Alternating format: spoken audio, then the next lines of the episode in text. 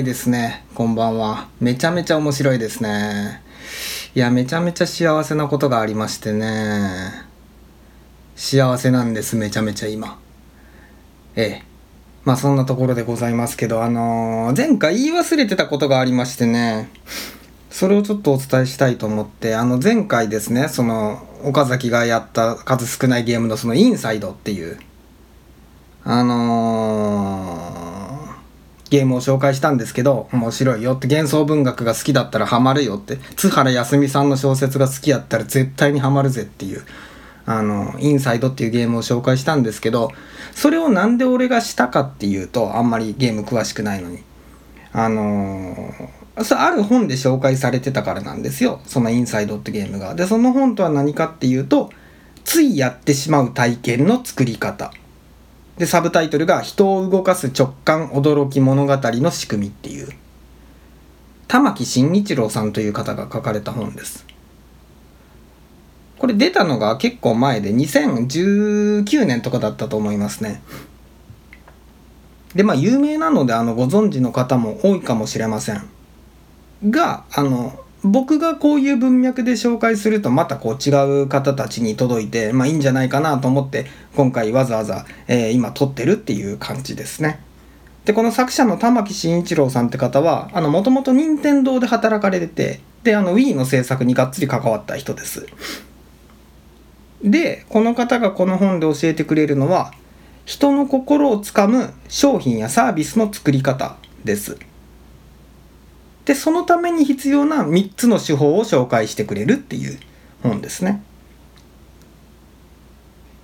で何かしらクリクリエイティブにまつわるその手法をその紹介してくれる本ってまあ教えてくれる本ってまあめちゃめちゃいっぱいあってでも広く取ればもうもちろんその思いっきり芸術のエンタメ例えばそのいろんな映画の撮り方や、えー、漫画の描き方や小説の書き方やまあいくらでもありますね。俳句の書き方やとかでその辺も含めたらなんぼでもありますね。それとはまた別に、えー、かなりビジネス寄りのものもありますね。ビジネスの世界でクリエイティブあの面白いアイデアを得るための方法みたいなのも。それもあのクリエイティブの手法を紹介する一大ジャンルのももちろん一つだと思います。で今お伝えしたついやってしまう体験の作り方っていうのはかなりビジネス寄りのクリエイティブの、えー、ヒントを紹介してくれる本だと思います。まあ、例えば活かし方としてはいろんな方向にもちろん活かせる本なんですけど、まあ、プレゼンの魅力的なプレゼンの仕方とかあとはイベントの企画とかね。ただ他にもすごくいろんな範囲で方面にえー、と応用は効く本ではあるんですけど、まあ、ビジネス寄りなのは間違いないと思います。でこの本めちゃめちゃ面白いんですよ。あのー、何かハウトゥーを教える本でこんな面白い本ってそうないと思いますね。もう僕ページ来るのがもどかしかったぐらいです。あのー、僕は面白い本あの本読んでて心が動いたりおもろいなと思ったらページ折る折るあのドッグイヤーをどんどんやっていくんですけどあのー、3分の2ぐらいドッグイヤーしましたね。もうどこが大事だったのかよくわからないパッと見た状態では。っていうような感じになりましたね。この面白さってこの本読み終えたら何かそのスキルが身につくんだろうな賢くなれるんだろうないろんなクリエイティブがもっとうまくできるんだろうなっていう期待の面白さではまあその面白さももちろんあるんですけどそれよりはむしろいやこのお話先どうなるのっていう普通にエンタメとして面白いんですよ。読み物として。読み物としてめちゃめちゃ面白いです。ですごいのがこのクソ面白い本自体が実はさっきあのこの本の中で取り上げられているって言った、えー、人の心をつかむために必要な3つの手法を使って書かれてるんです。なのでこの本が面白いっていうこと自体がもうその手法のもう何よりの何よりの説得力その手法の有効性の何よりの説得力もう凄まじい説得力で読者をぶん殴ってくるっていうえー、本です。えー、絶賛ですね、今。もう、いや、でも絶賛ですね。めちゃめちゃ面白かった。あー。ちょっとこれはロンは焦りすぎか。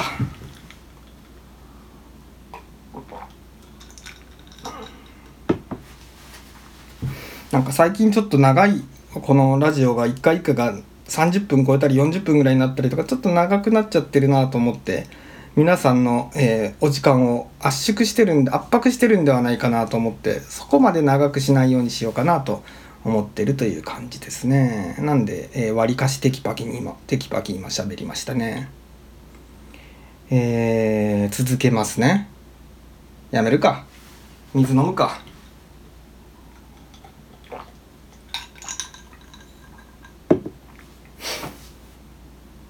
美味しいですね。お水はね。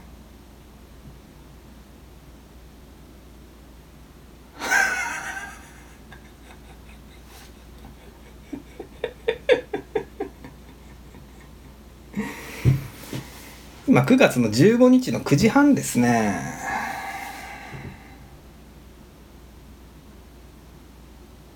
木曜日ですね。皆さんも明日はお仕事ですか？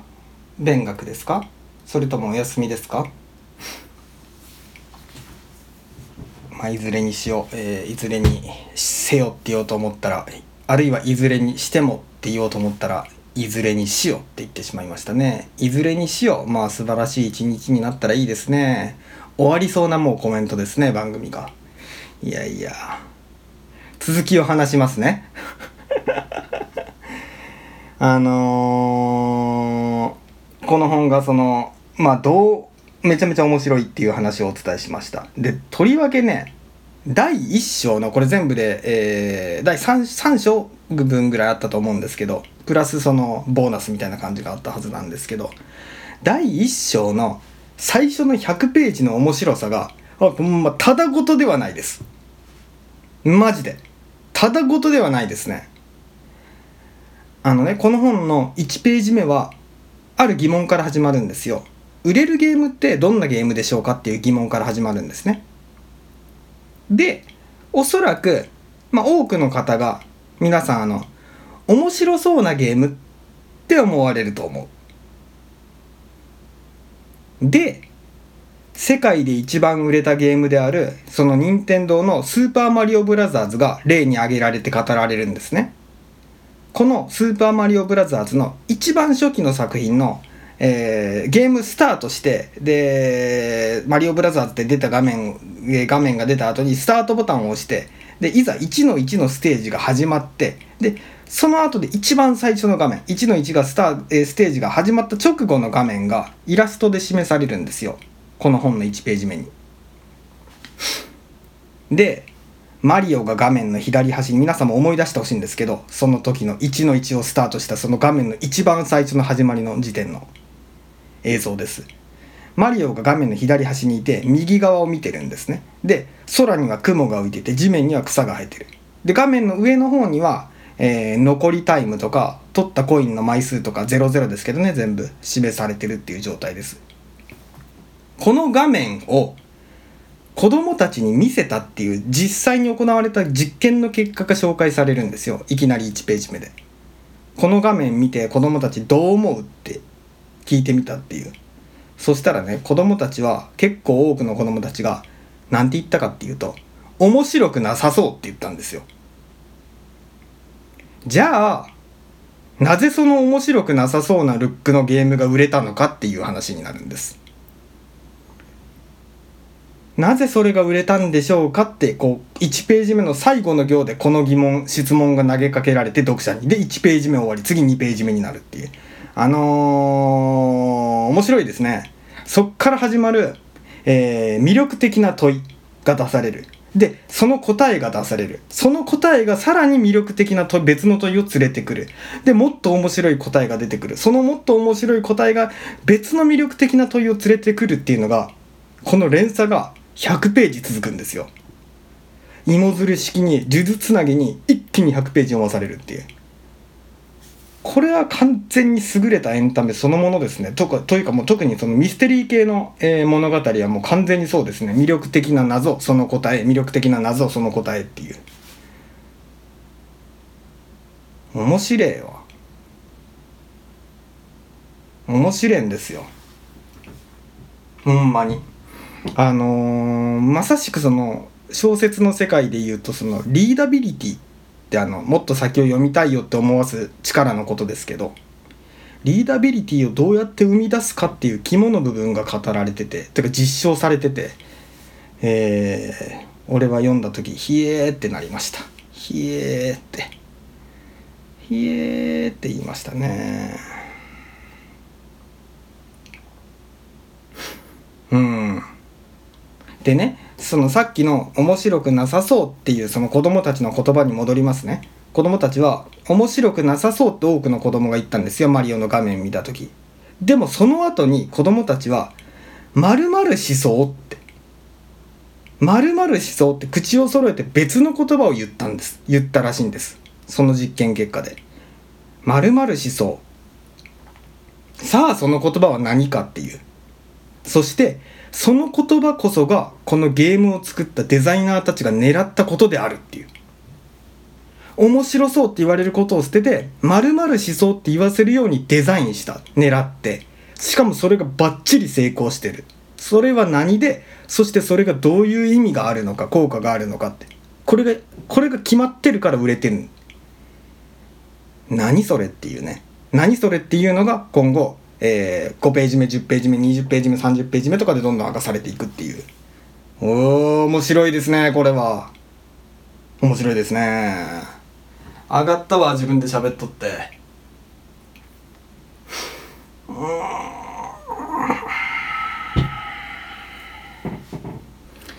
いやいや。でこの本のもうあんまり長々説明しませんがこの本の一番最後にそのボーナス的なページでえー、こういう手法を学んだり、えー、触れるための参考としてはゲームとかその他作品を紹介してくれてるんですよ。その中にインサイドがあったんですね、ゲームの。僕が前回紹介した。で、他にもたくさんの本とか、まあいろいろ紹介されてるんですけど、もうそのどの本もことごとくおもろいですね。全部目通したわけじゃないですけど、でも、おもろい。あの見たこ読んだことあるのももちろんありましたしね。あのストーリーとかあえー、っとねえー、脚本術の有名な本なんですけどまあやっぱこの方はその物語の作り方とかもがっつり勉強してんだなっていうのをそれを参考としてを見てよく分かりました。うん。すげえや。いやーすごかったですね。なんであのぜひぜひその読んでみていただきたいです。あのーなんというかな。お勉強というつもりではなくビジネススキルを上げてやるぜっていうつもりではなくエンタメとして読んでむちゃくちゃ面白いんで、あのー、読んだ方がいいです。この本は今僕はエンタメとしておすすめしてますね。うん。そうです。エンタメとしておすすめしてますね。そうです。そうなんですよ本当に。そんなところですかね。いやいや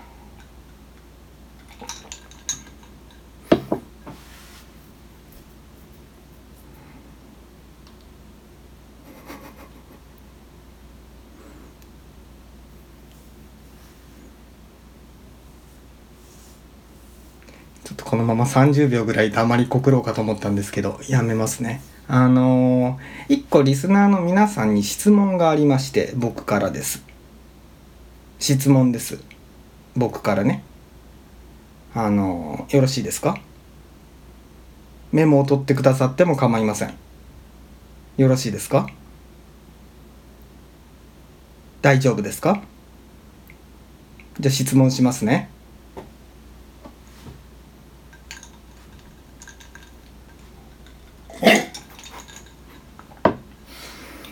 うん。あ質問しますね。あのどんな小説が読みたいですか？おそらくこれを聞かれてる方はいろいろ文化に触れられることが好きだし、まあ、芸術も好きだし。でまあ読書はやっぱ前提として多分皆さん好きだと思うんですよ。わりかし、えー、グラデーションはあるでしょうけど。で次どんな小説が読みたいなって思われてるか教えてほしいですね。なんか漠然とした質問なようですけど漠然とした質問なんですよ。うんでもかなり切実な問いであのどんなんが読みたいんだろう皆さんっていうのは本当にいつも私は思ってて知りたいですね例えばこれ答えてくださる方は答えてほしいんですけど答えてくださる方はあの全然その答え方はいろんな形式があっていいし曖昧で構いません。例えばえー、っと初期の伊坂幸太郎さんみたいな感じみたいな答え方でもいいですし、えー、最初はすごく気になる事件から始まってで基本的にはすごく笑えるんだけど最後は泣ける感じとかあとは、えー、読み心地がすごく最悪なのが読みたいであったりとか。うんまあそんな感じで。あとはモチーフのお話モチーフ自体をこう言ってくださっても構いません。例えば、えー、銀行強盗が起きるお話がいいとかそういう感じですね。うんあとは主人公が可愛い女の子17歳の可愛い女の子がいい。それと、えー、誰それの、えー、バディを組んだようなやつがいいとかでも構いません。そういう局所的に具体的な例でも、えー、具体的な話でも構いませんのであの気軽に思いつくままに教えてくださったら私はすごく嬉しいですね。うん。教えてくれ。教えてほしいです。教えてください。ですね。俺が今まさに読みたい本は何だろうとちょっと考えますね。えー、これは本当に今この15秒読みたい本の話です。皆さんに聞いてるのは、えー、この15秒読みたい本でもいいですし、えー、ずっとこの何年かあるいはこの10年ぐらいずっと読みたいと思ってるこういう感じの本がいいこういう感じの本を読みたいと思ってるでも全然構いません。僕は今これから答えようとするのはこのあとこの15秒後に読みたい本なんですけど僕もお風呂に入ってご飯も食べて歯も磨いて、えー、寝るんですよこの後撮った後に。でお布団の上で読む本がねあの必要なんですけどえー、っとショートショートで8ページ以内でなるべく不謹慎なやつ、えー、爆笑できるやつがいいです。どういうのを今僕が不謹慎なって言ってるかっていうと、えー、これいい意味で言ってますからね。いい意味で基本的に不謹慎っていう言葉は大嫌いなんですけどあのこれ説明がめんどくさいな。例を挙げますと、えー、電子出版されるようになってからの十梶啓太さんみたいな本。例えば例えばあの 知ってますか？十梶健二さんが十梶啓太さんがあの電子書籍でどんなおもろい本ばっかり出してるかっていうの。例えばコロナが流行りだした時とかに出された本ちょっと Amazon で検索して見てみてください。もうタイトル見ただけで腹抱えて笑いますよ。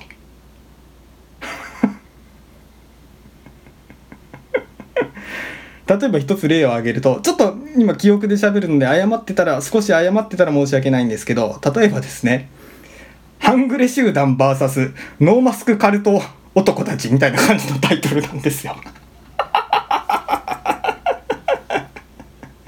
あ自分で笑ってしまった。最後まで笑おうと思ったのに、えー、ちゃんと検索して正しい名前を調べよう。Mac があるんですよね手元にね。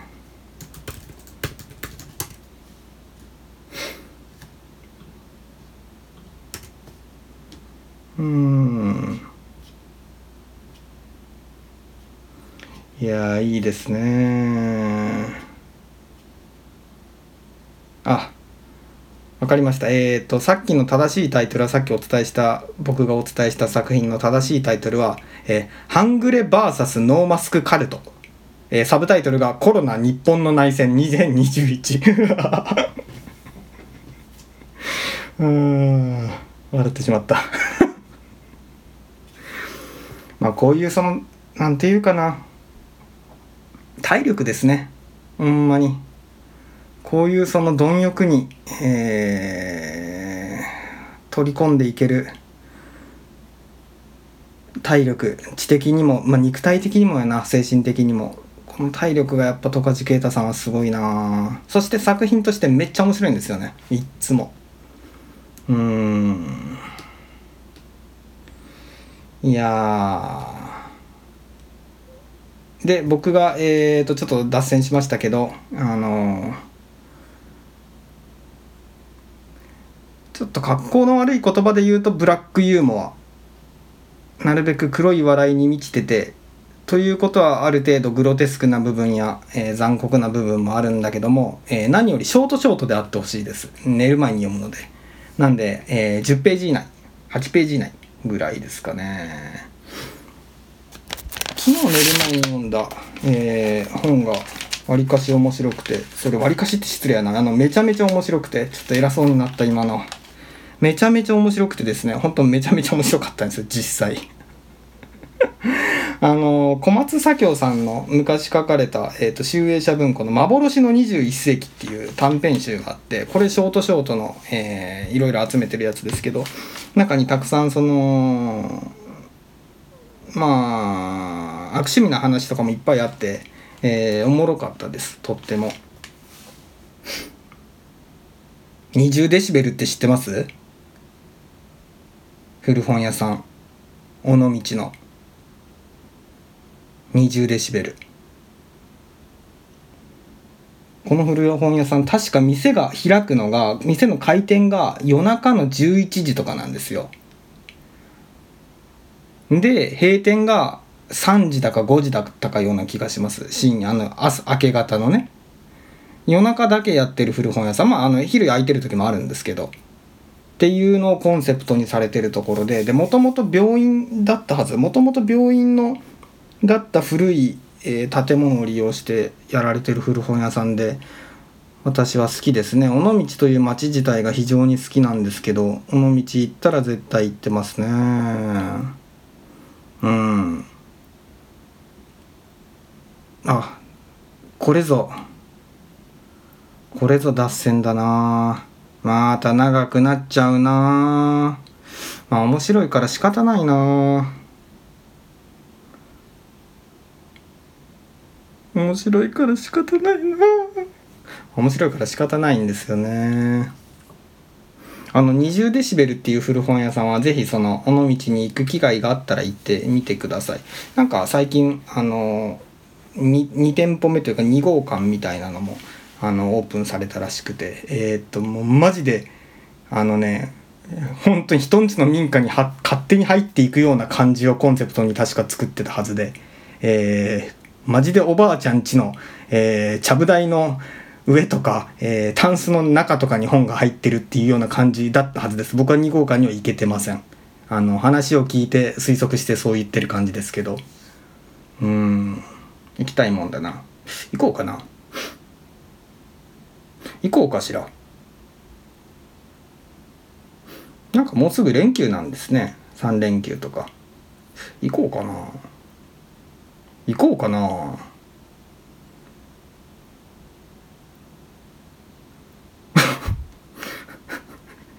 この皆さんの前で連休どうしようかなって1分以上かけて悩むのってああめっちゃ贅沢やな。めちゃめちゃいいですね。めっちゃ贅沢やな。このままサボテンにお水をやってもいいですか？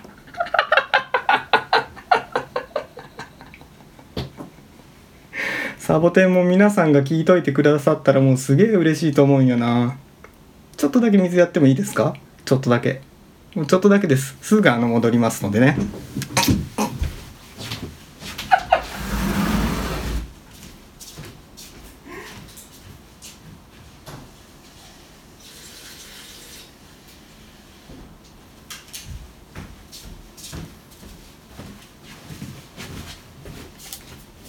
いやじゃあお水あげますねこれから。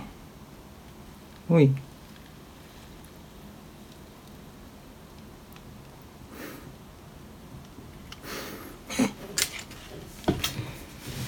えー、美味しいって言ってます。ほいじゃあ以上でございます。ありがとうございました。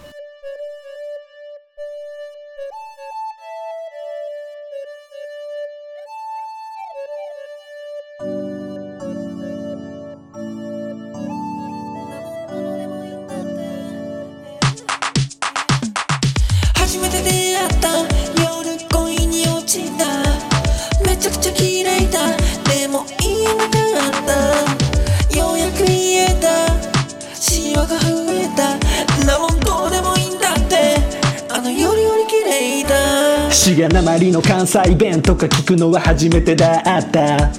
京都っぽいけどちょっと違う。でもコテコテだった。LINE では標準語。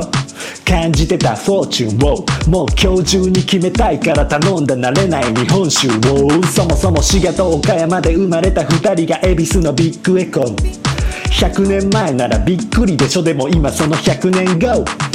かくれんぼした理性と本能ほんの少しだけ理性が勝った。三軒茶屋まで送っていったら2000円かかった。初めて出会った夜恋に落ちた。